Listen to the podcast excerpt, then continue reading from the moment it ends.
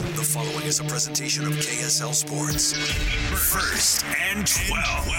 A total roundup of this weekend's BYU football and the new look Big 12 Conference. First and 12 is sponsored by Macey's Grocery Store. Your hosts are Mitch Harper and Alex Kirry on KSL News Radio and the KSL Sports Zone. Can you believe how far into the season we are now? Another edition of First and 12, your Big 12 absolute breakdown every week right here. Mitch Harper, Alex Kirry. Mitch, of course, is in West Virginia still, trapped, trapped in West Virginia. There's a, there's probably something some some some symbolism in there. Probably how BYU fans feel right now after their loss last night, thirty-seven to seven, to the West Virginia Mountaineers. I'm in a glass case of moonshine right now. I just imagine you in your in your hotel room today, some guy with just a, a handful of teeth, peeking up over your window, going, "You, thanks for coming to West Virginia." And just take and, me home, hey, country road. I'm your Uber driver, and you're like, no.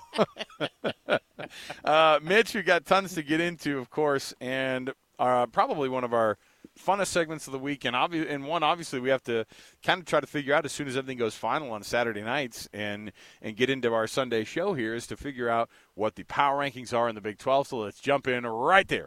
The Big 12 Power Rankings Big Board. A weekly rank of all 12 programs from the elite to the bottom dwellers. We'll start with those bottom dwellers in these power rankings this week. Number 14, Cincinnati. They remain winless. Tough times for Scott Satterfield. And you know, it, it's kind of crazy too because you know we're watching we're watching this thing go down, and you're going, well, well, Cincinnati's supposed to be a little bit okay, right? Everybody else seems to be stealing wins here and there, and they just cannot do it. And uh, yeah, I don't know what to think about Cincinnati, and I don't know if you just look at it and go, nope, uh, Coach Satterfield's just. Uh, you know, is just a strikeout on a coach hire, coaching hire, or if they're just like going through a little bit what BYU is, which is, uh, well, uh, we're in a big conference now, and we to- we weren't absolutely totally up to snuff on the talent side of things or coaching side of things, and and here we are. But uh, 13, Baylor. Hey, good for Baylor. They got a little dub, or they got a little, uh, or well, they got, they don't look as bad, I guess. Uh, you know, even though they they they don't because what's their record right now, Mitch? I want to say that they're three and three and six, three and, and four in Big Twelve. And just I'm look look if you had them down for being as bad as they are, we would have never thought it. But like I don't know. Uh, you think about the, the, the four worst teams right now in the Big 12, and you go, I don't know. This is these are some bad football teams, four and five right now playing kind of really bad football. And so, yeah, Baylor at 13, kind of a no-brainer right there where they're supposed to be at. But they've dropped a couple spots, obviously, with the loss uh, this week. It's shocking how lack of a presence they have in the trenches because that's been their bread and butter the past few years. It's non-existent, uh, non-existent in Waco this year. Number 12, UCF you know, they got their first Big 12 win. It was over uh, one of the bottom dwellers, and that's Cincinnati. But still, yeah. a win's a win, and that was a big win for Cincinnati or UCF as they get one step closer to getting maybe into bowl eligibility at four and five. Yeah, you know what was weird about that was, uh, I mean, John Rhys Plumlee's just been not that great, right? after yeah. the Oklahoma, uh, it, it's like he showed up for that Oklahoma game, and then after that, it's just kind of been, eh, I'm not that into it. Uh, but yeah, yeah, UCF uh, getting their getting their uh, getting their first win in conference, but you know, still doesn't feel like it's a really good football team. Number 11, the BYU Cougars. Mm. Below the Houston Cougars, by the way, I'll add. And I don't think that that's wrong right now. There's a feeling right now that this team is not just low in the rankings, but also kind of maybe even plummeting further past that. And so the the feeling of BYU in Cougar Nation, Mitch, and, and I can't wait for you guys on Cougar Nation on on. Uh, well, you guys are doing it later this week, right? And is that kind of maybe some people will cool off and not be as mad this uh, this uh, this next we'll, week? So we'll actually have it Monday at noon. So okay, it will good. be. So it'll yes. be fresh on people's minds. Uh, yes. People will be in the middle of the day taking their lunch break and then yelling at you guys, you and Matt on uh, Cougar Nation. It's going to be good we will be there for them to to vent their frustrations because there's a lot of frustration in Cougar Nation, and the other Cougar Nation is happy right now. That's number ten, Houston, as they take down Baylor, a longtime rival back in the day. First time they faced Houston in nearly 30 years. And I know Holgorsen had this one circled because he was ticked at Baylor for backing out of a game during the COVID year. They wanted this one bad. There were some personal grudges, and they get it done in overtime. And Donovan Smith, man, he's had a knack. Like, you can yeah. say what you will about Houston, but in late game situations with game on the line, Donovan Smith's delivering some epic performances. Yeah. Hail Mary and then a two point conversion to get it done against Baylor. Number nine, the team I just a massive head scratcher on, maybe the weirdest team in all of the conference, is TCU. Sonny Dykes' team losing to Texas Tech and uh, on a wild Thursday night. I'm sure they're not used to playing on Thursday nights, but boy, this TCU team is just absolutely all over the place this year. Mostly all over the place in the losing category. Do you think they become the next team uh, or first team since Texas in 2009 to have a losing record the year after they go to the national title game? Do you think it's going to happen? I mean, they're on their way. What are they, four and five yeah. now uh, overall? Yeah. So, yeah, I think that uh, that's definitely on the table. And at some point, you kind of go as a team, you look around and go, "Well, we're four and five. We're not. We're not great. We can play spoiler against some teams right now, but yeah, they don't have a lot to uh, to try to figure out. You know, they just they they they just keep falling flat every week. And if, it was the last time. No, it wasn't the last time they won. Was against BYU, was it? No, no, no, no. I'm I'm getting that mixed up. I mean, it can't be. Well, maybe it was actually. Now it you was. look at it; they've ripped off three straight losses after beating BYU, like just pounding BYU. Number eight on the list is Texas Tech, the team who handed them that loss. And again, a head scratcher too, because you go BYU beat those guys and they lose to those guys. Everybody does that, but that's the way it is in conference play. If you don't show up every week, you're going to be inconsistent and you're going to look funny because all the other teams are also uh, you can be caught flat-footed and you have a chance every week to to overcome. But man. Uh, good for good for Joey McGuire because he's a little bit on the hot seat there, at least uh, according to some of our friends who are uh, down there in Lubbock.